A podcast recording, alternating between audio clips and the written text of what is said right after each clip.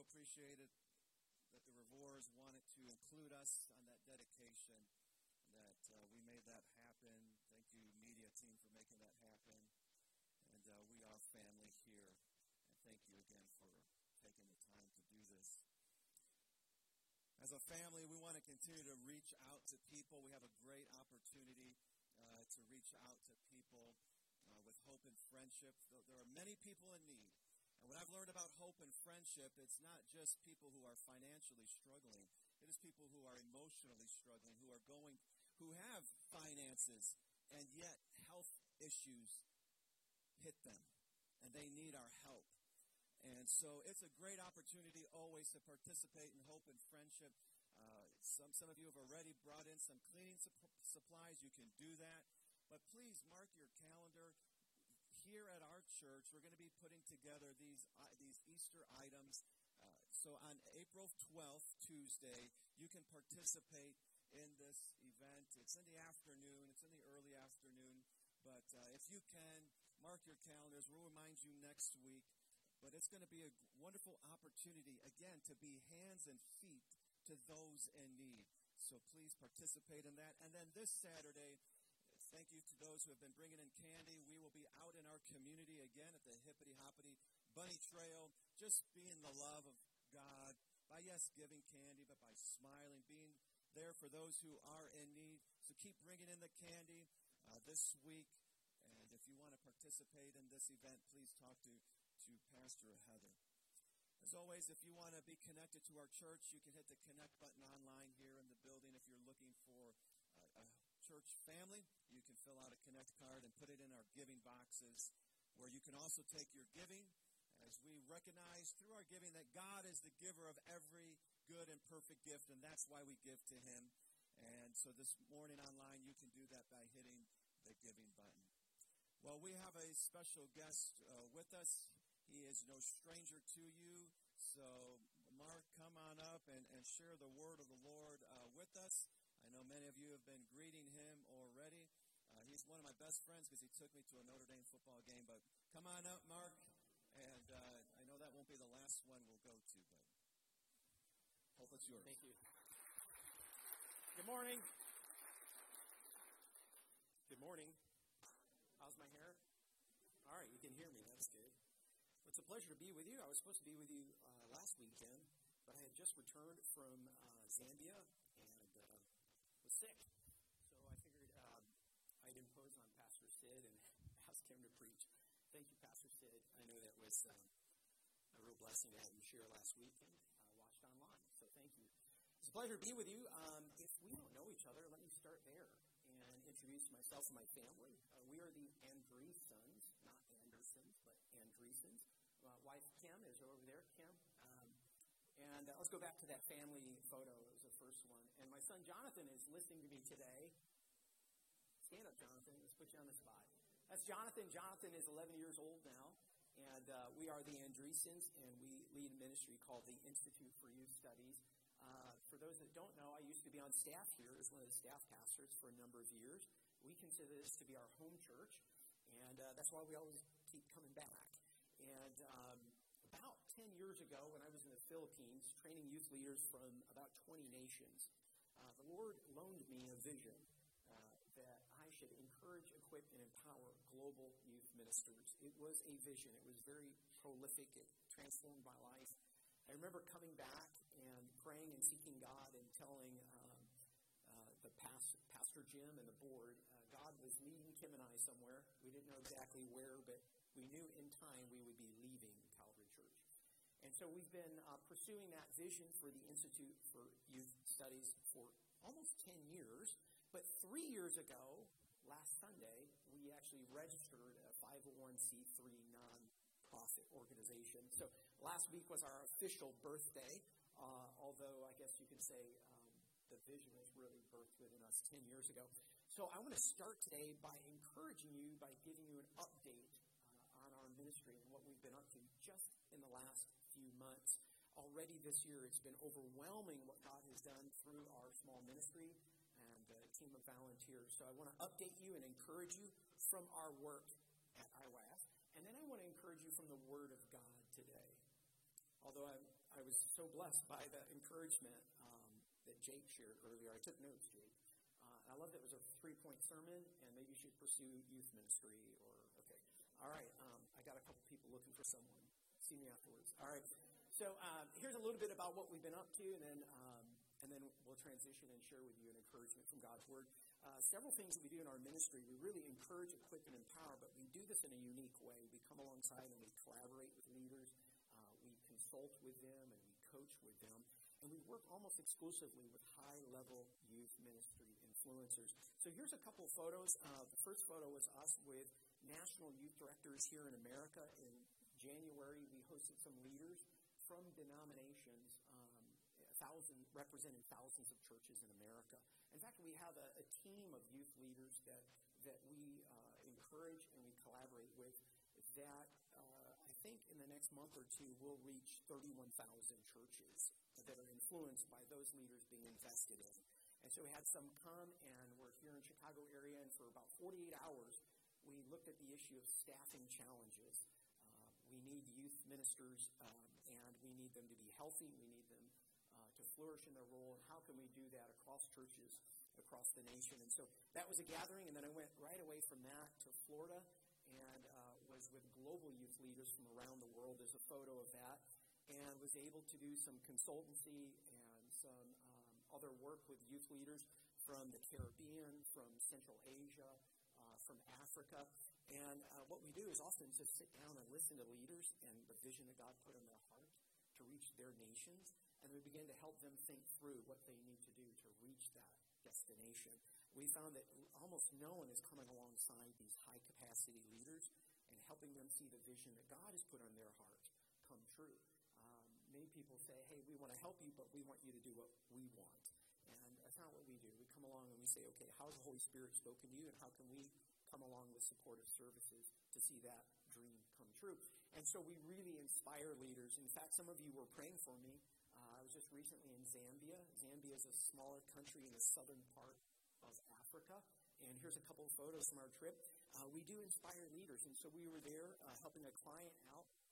We have a wonderful client. It's a ministry that uh, helps youth know the gospel and share the good news. And so part of what they do is they help young ladies with feminine hygiene products toiletries and training and so forth. Here's a couple of photos. We can go to the next slide. And so uh, there's a photo with, oh, there's some of the great international leaders. Um, let's go to the next one. Oh, there's some other great international leaders. Uh, okay, there I am in Zambia, uh, Africa, with my client David. There's two of us in the blue shirts.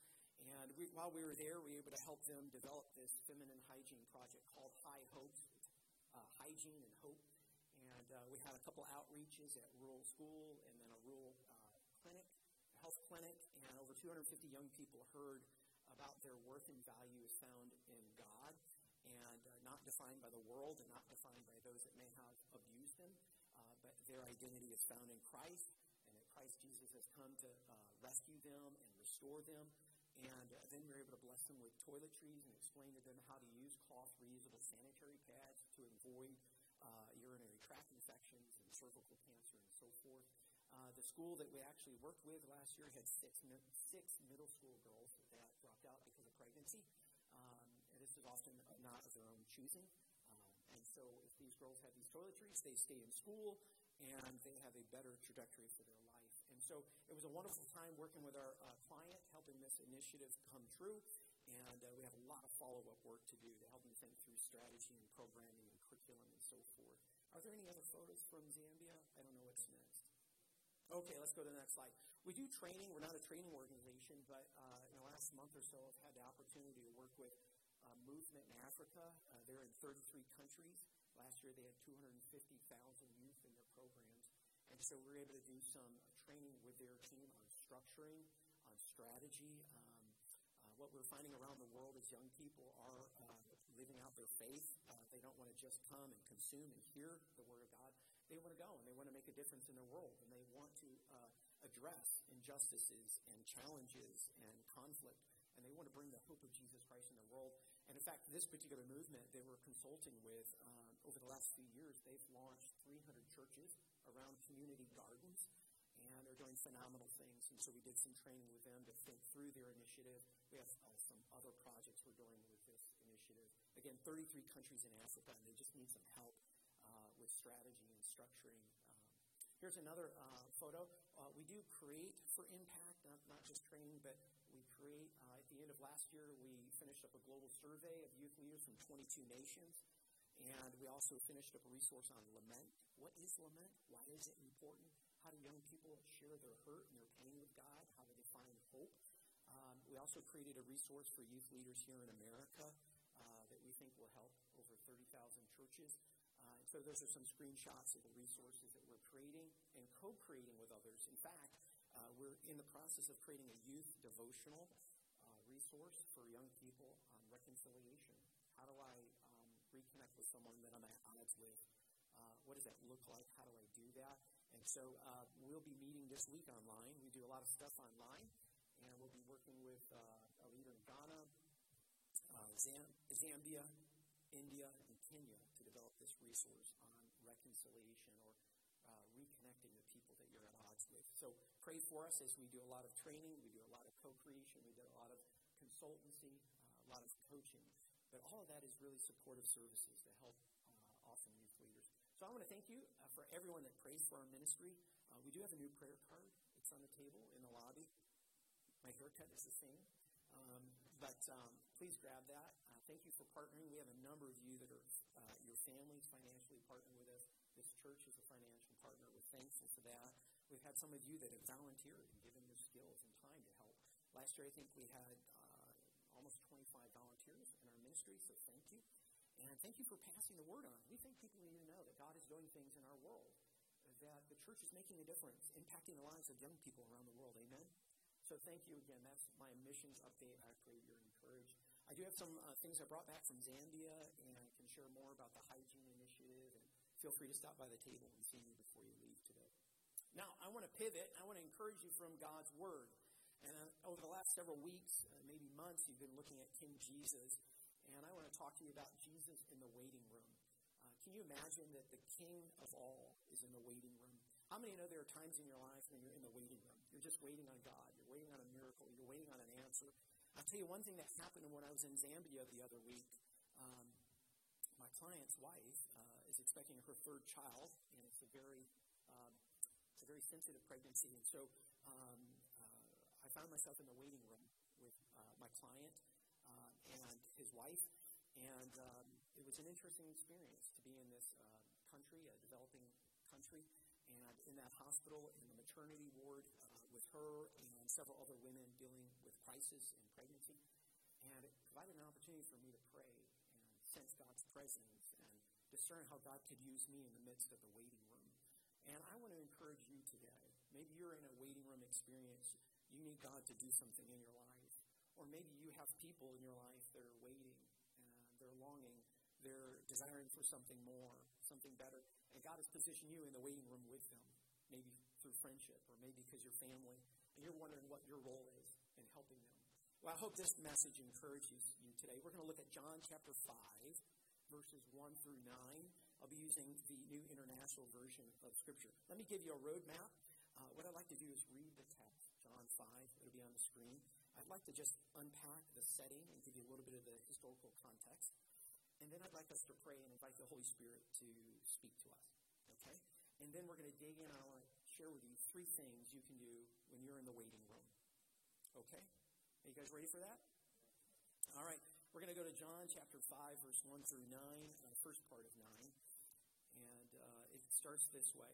Sometime later, Jesus went to Jerusalem for a feast of the Jews. Now there is in Jerusalem, near the sheep gate, a pool which in Aramaic is called Bethesda, and which is surrounded by five covered colonnades. Here a great number of disabled people used to lie the blind, the lame, the paralyzed. One who was there, uh, one who was there had been an invalid for 38 years. That's a long time waiting. 38 years. When Jesus saw him lying there and learned that he had been in this condition for a long time, he asked him, Do you want to get well? Seems like a pretty obvious question. Verse 7 Sir, the invalid replied, I have no one to help me into the pool when the water is stirred. While I'm trying to get in, someone else goes down ahead of me. Then Jesus said to him, Get up, pick up your mat, and walk. At once the man was cured. He picked up his mat and walked. Beautiful story here. Let me just unpack the context a little bit.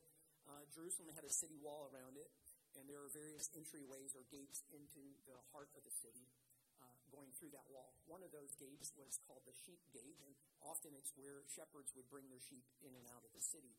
And then near that gate was a pool. Now, this wasn't like the local swimming pool that you go to in the summer. Uh, this was like a, a hot spring. Some of you, maybe you've been to a hot spring. Kim and I lived in Colorado for a few years. And uh, Jonathan, you lived with us.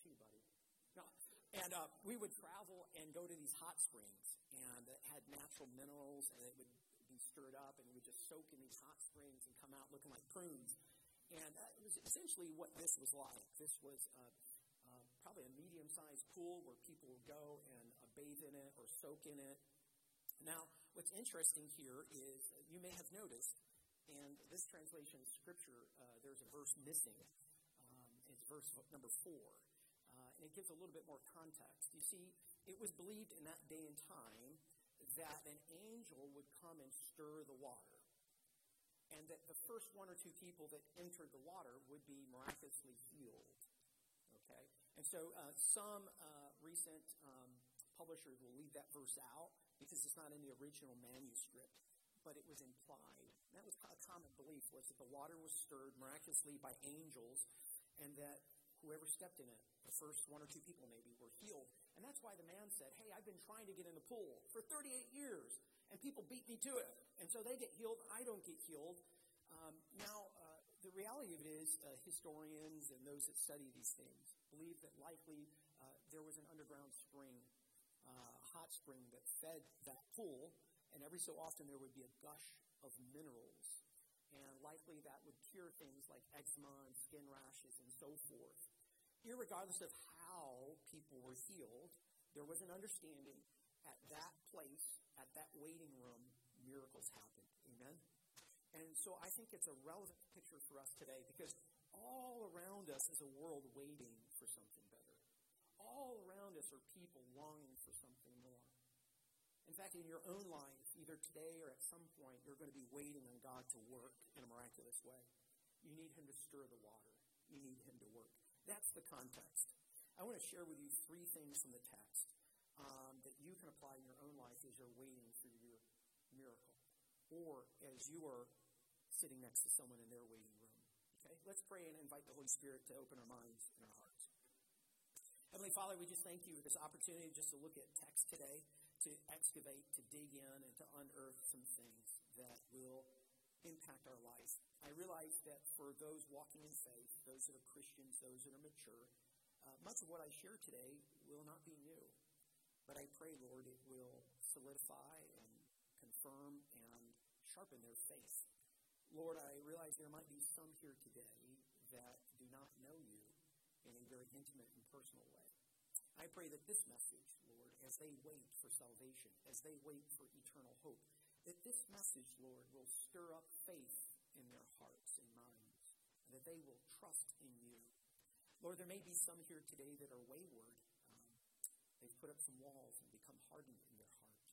Maybe they were waiting on you once and you didn't come through as they thought. And, but today, Lord, would they, would they realize by the power of your Spirit that you are there working all things for good? So, Lord, we ask right now as we look at this text uh, that you would open our minds and our hearts to hear from you. And, Lord, that you would help us apply it and use this in our life and in our world. In Jesus' name, amen. The first thing I notice from the text here, the very first thing I notice, and it's, it, it's so so very clear to me, is that Jesus saw the broken man. Jesus saw the broken man. It says this, uh, verse 6 When Jesus saw him lying there and that he had been in that condition for a long time, he asked him, Do you want to get well? Uh, now, you have to understand that the context is that there were people with a variety of ailments and injuries But uh, some of the original language used in this text really refers to people that had their joy robbed from them. Their, their sense of fulfillment and satisfaction, their sense of purpose had been robbed. They were broken, they were invalid, they were discouraged. And it says, into that waiting room around that pool enters King Jesus. And Jesus saw the man. Now, it's pretty obvious he saw the man, but the original language is more specific. It means he perceived something about him. You ever see someone and you catch something about them or uh, something about their dress or their character or their nature kind of pulls you in? That's actually what happened here, is that amongst all of the people around the pool, Jesus' eyes were drawn to that man, and he saw him differently than other people. You know what? There's a beautiful truth today. It's so simple. It's a beautiful truth. And it's this that Jesus also sees you. He sees you. He perceives you. He knows you. I'm reminded here of Ephesians chapter 2, verse 8 through 10 in the New Testament portion of Scripture. It says, God saved you by his grace when you believed. And you can't take credit for this. It is a gift from God. Salvation is not a reward for the good things that we have done so none of us can boast about it. For we are God's masterpiece. He has created us anew in Christ Jesus so we can do the good works or the good things He planned for us long ago. I love here that in this text it tells us that we are a masterpiece. You see, God has always seen us that way. A few weeks ago, I heard a very uh, well known preacher say, You know, the good news starts with bad news the gospel starts with the fact that we're sinners. I thought, no, no, no, no, no, no.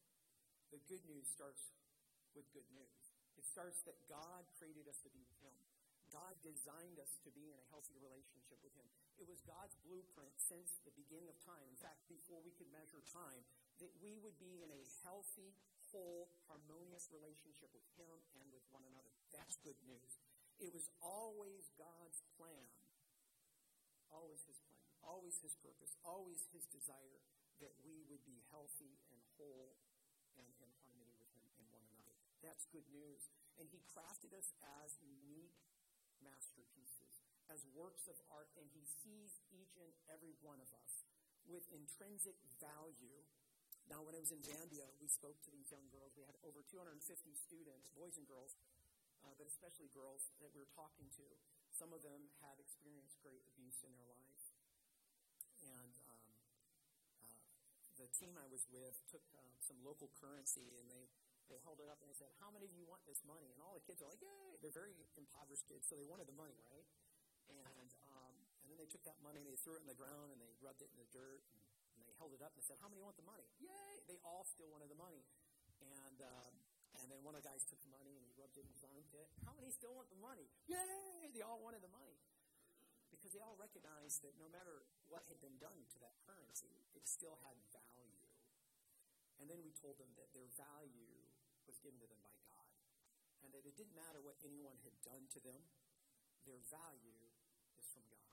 And I want to tell you today that God sees you, and your value lies in Him. You are a masterpiece. The reality is that sin fools us, and sin hides and distorts the fact that each and every one of us are masterpieces. I remember a couple of years ago, a young man, a young adult, uh, to make a political statement, went into an art museum in New Mexico. And in that particular art museum was a painting by Pablo Picasso, a name that we all know. The particular painting was called Woman and Red Armchair. And uh, to make a political statement, he took a can of spray paint and he defaced that artwork. Now, the guy was uh, foolish because it was caught on camera, and shortly thereafter they arrested him. But thank God at that particular museum that there was an art restoration specialist, an art restorer. And so immediately they took that canvas off the wall and they began the painstaking process of removing the paint that had just damaged that canvas. It's a beautiful picture of what Jesus does. See, because Jesus sees each and every one of us for who we are and who we were created to be, he looks past how sin has defaced us and damaged us and discolored our view of Him, discolored and damaged our view of each other. Jesus sees you for who you really are, just like He did that man in the waiting room. I want to ask you a question today, and it's a question I have to ask myself. How well do I see others like Christ does? How well do I see them? Do I see them like he sees them with compassion and care? Do I see their worth? And do I see them worthy of my time, worthy of my patience, worthy of my compassion? I just had my annual physical with the uh, uh, Veterans uh, Hospital. And um, just before I left, I talked with my primary care provider about needing to, needing to see uh, the eye doctor. Uh, come to find out a year ago, I went in to see the eye doctor, and the eye doctor said, Well, you know, do you need progressive lenses? I said, What are you talking about? I don't need progressive lenses. No, no, you need progressive lenses. You need bifocals, trifocals. You're of that, that age, and I think you're going to need them. I, I was in such denial. You got to be kidding me, you know? Now, all along I've been doing this, you know, all along I'm doing this, I'm doing this. I just thought I had scratches on my lens. And so I was in complete denial about it. Well, a year later, I'm going to tell you what, I need some progressive lenses, okay? Because my ability to zoom in and out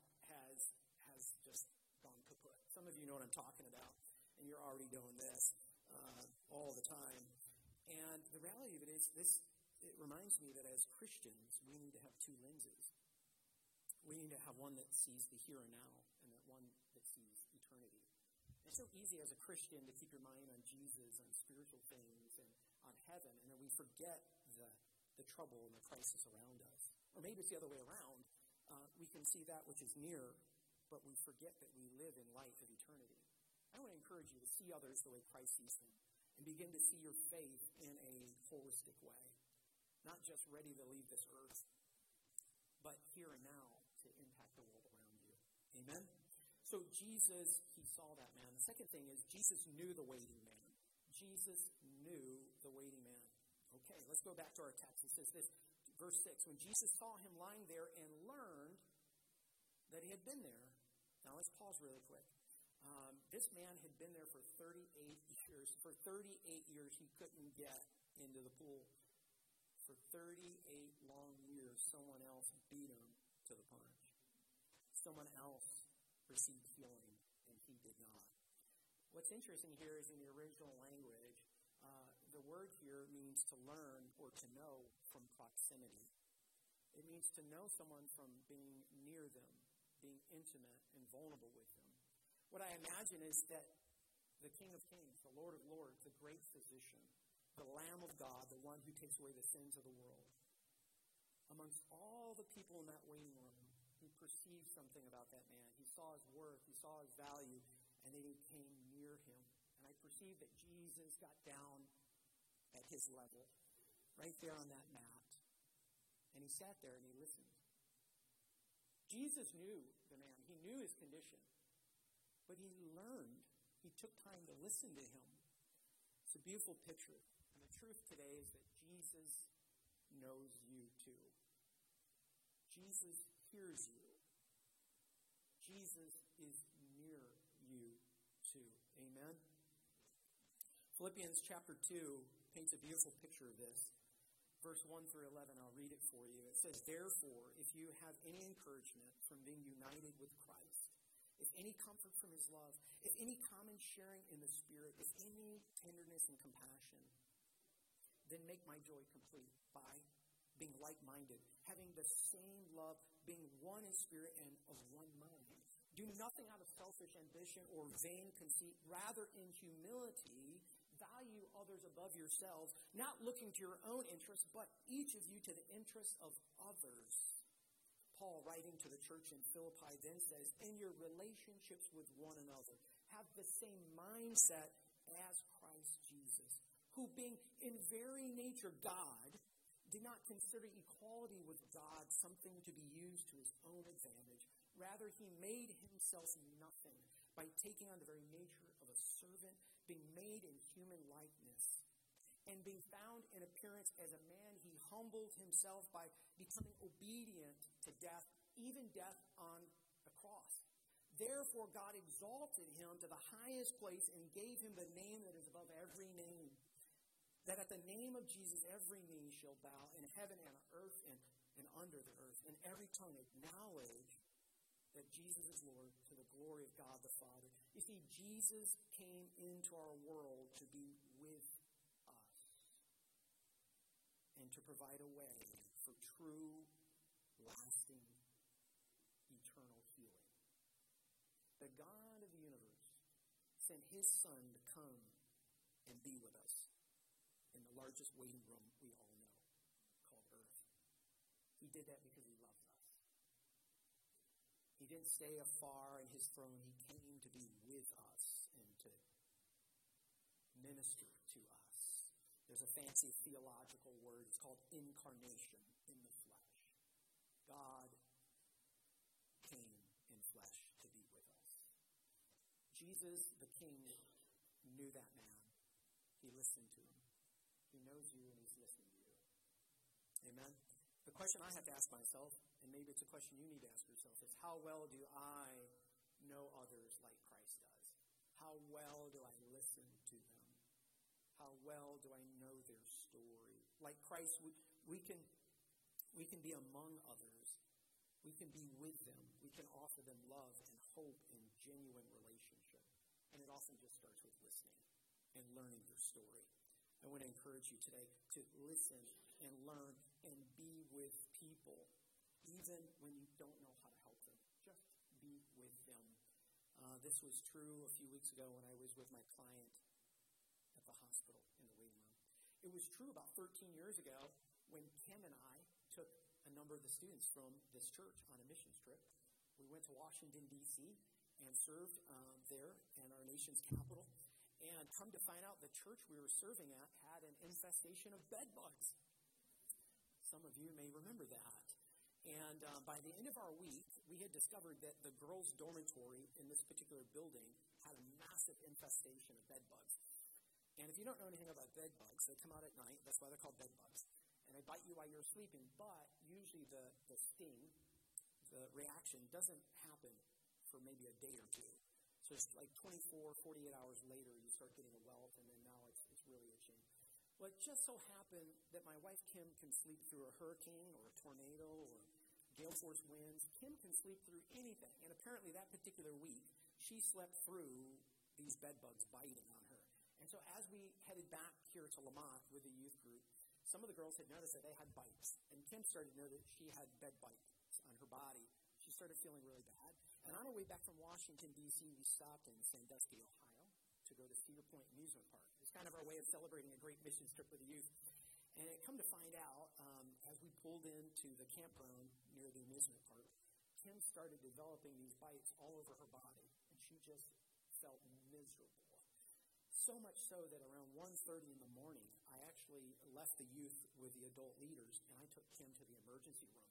And she had to get like a cortisone shot uh, her whole body was just writhing in pain. And in fact, the following morning, uh, I decided uh, that I would stay back with Kim while the youth and the leaders went to Cedar Point and enjoyed the roller coaster park. And that particular day, as I was with Kim, um, I just thought, let me count how many bug bites she has on her body. I just thought, let me count, because there were a lot. I mean, I kid you not.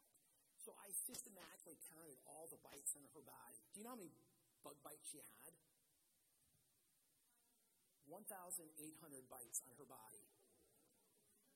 I want to tell you, my wife was miserable, okay? And by extension, I was miserable too. And so in that moment, there was nothing I could do but rub calamine lotion on her and speak words of comfort to her. But I knew, sure as day, I needed to be with her in the midst of her misery. I want to remind you today no matter what you're going through, you're not alone. God, by His Holy Spirit, is present. And He's working all things for good.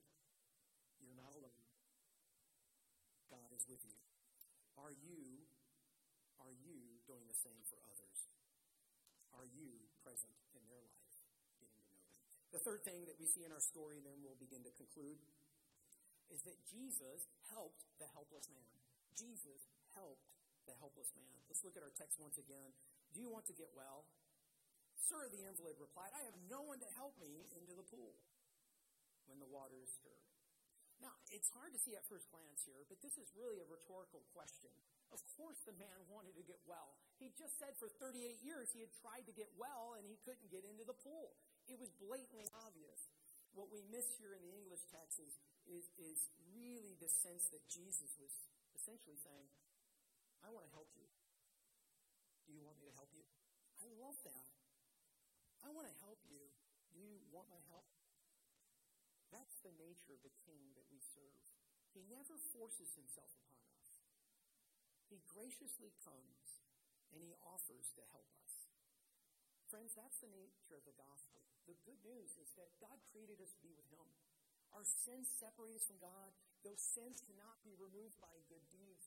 But Jesus came humbly, willingly to pay the penalty, to pay the price for our sins. And everyone who trusts in him alone, we, there's no manipulation, there's no coercion. It's by trust, it's by faith, by belief in him alone that we have eternal life. And yes, that eternal life begins today and lasts forever. But he's with us today, working all things for good. Amen?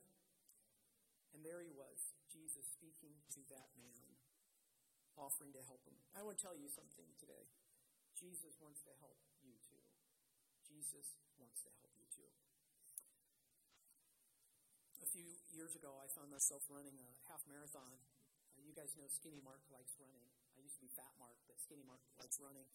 And um, I had some plantar fasciitis, and it was excruciating, and it took several months to heal.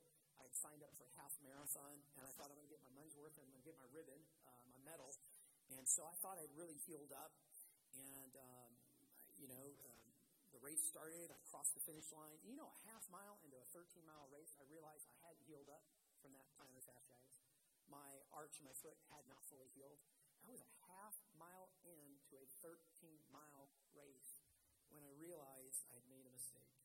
And at that moment, I thought, ah, maybe I should just stop. But you know me, I don't like quitting. And I thought, no, I'm going to keep going. And you know, every step of the next 12 and a half miles was excruciating. It was agonizing. In fact, there were a few times as I would run and my foot would hit the ground, there would be a searing pain from the sole of my foot that would shoot up the nerves all the way up into my head. And I would shout out, Jesus! Literally, people, that's what I did. I was pathetic. You know, my form, my time, everything was pathetic. I wasn't yet walking. I was hobbling, though. And I was in such agonizing pain, and the entire time I kept looking back. I kept thinking about giving up. I kept thinking about quitting.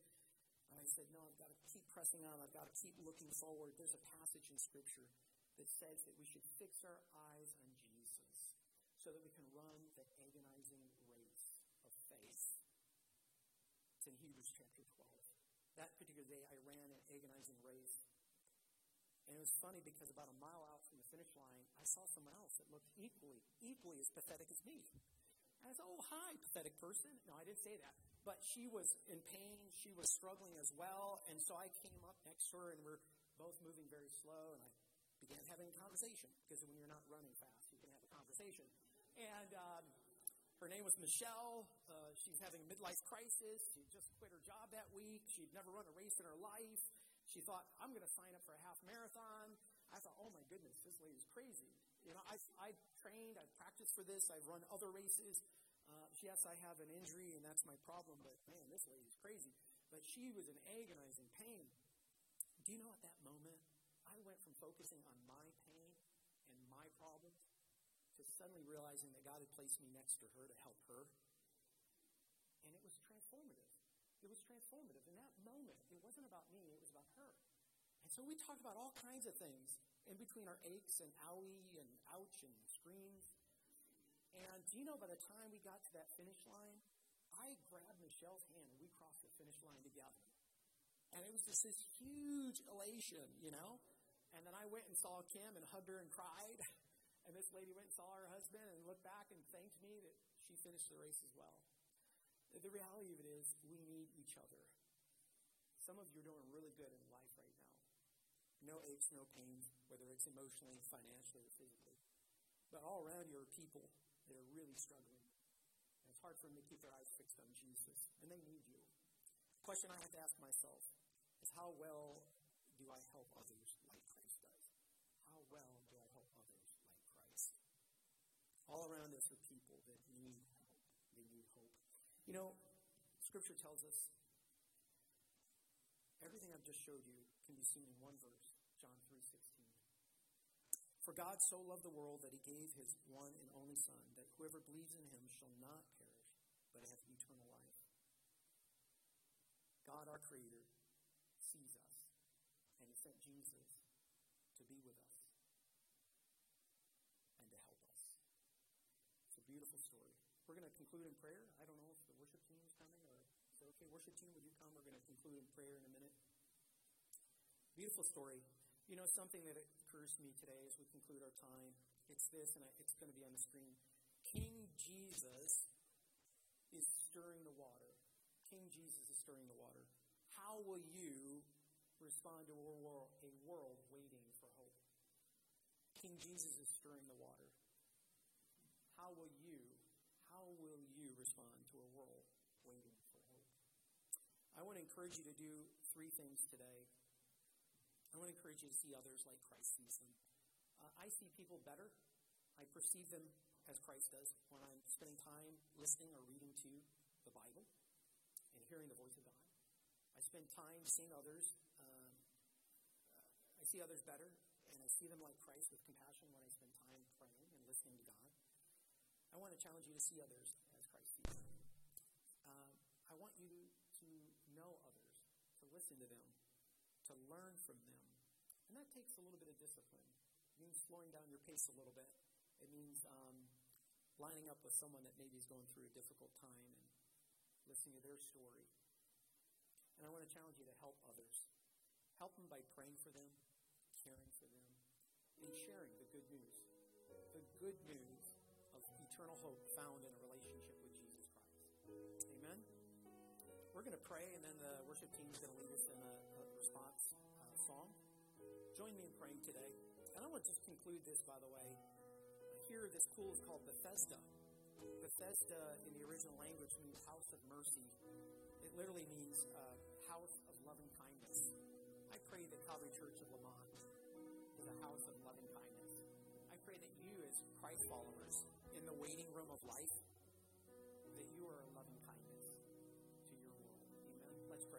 God, we thank you so much for this beautiful story of King Jesus entering that waiting room and seeing that man in his despair.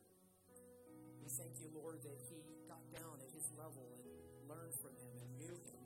He was near him, and that he helped him and gave him hope. It's a beautiful picture of what Jesus has done for us. We thank you, God, that you see us.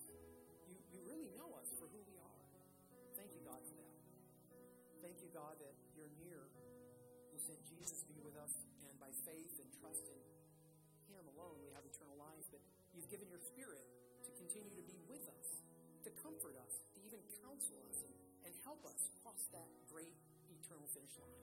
We thank you, Lord, for that. We thank you, Lord, that you help us day in and day out. You help us. God, my prayer today is if there's anyone here who doesn't know you as a God who sees, trust today and believe. Right now, Lord, that they would believe. Lord, if there are people here today that maybe they've become real uh, stagnant, still in the race of faith, Lord, that they would know that you're with them and you're going to help them every step of the way. Lord, there are some people here today, I know, they're in the waiting room. They need you, God.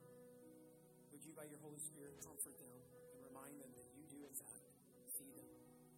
You do hear them,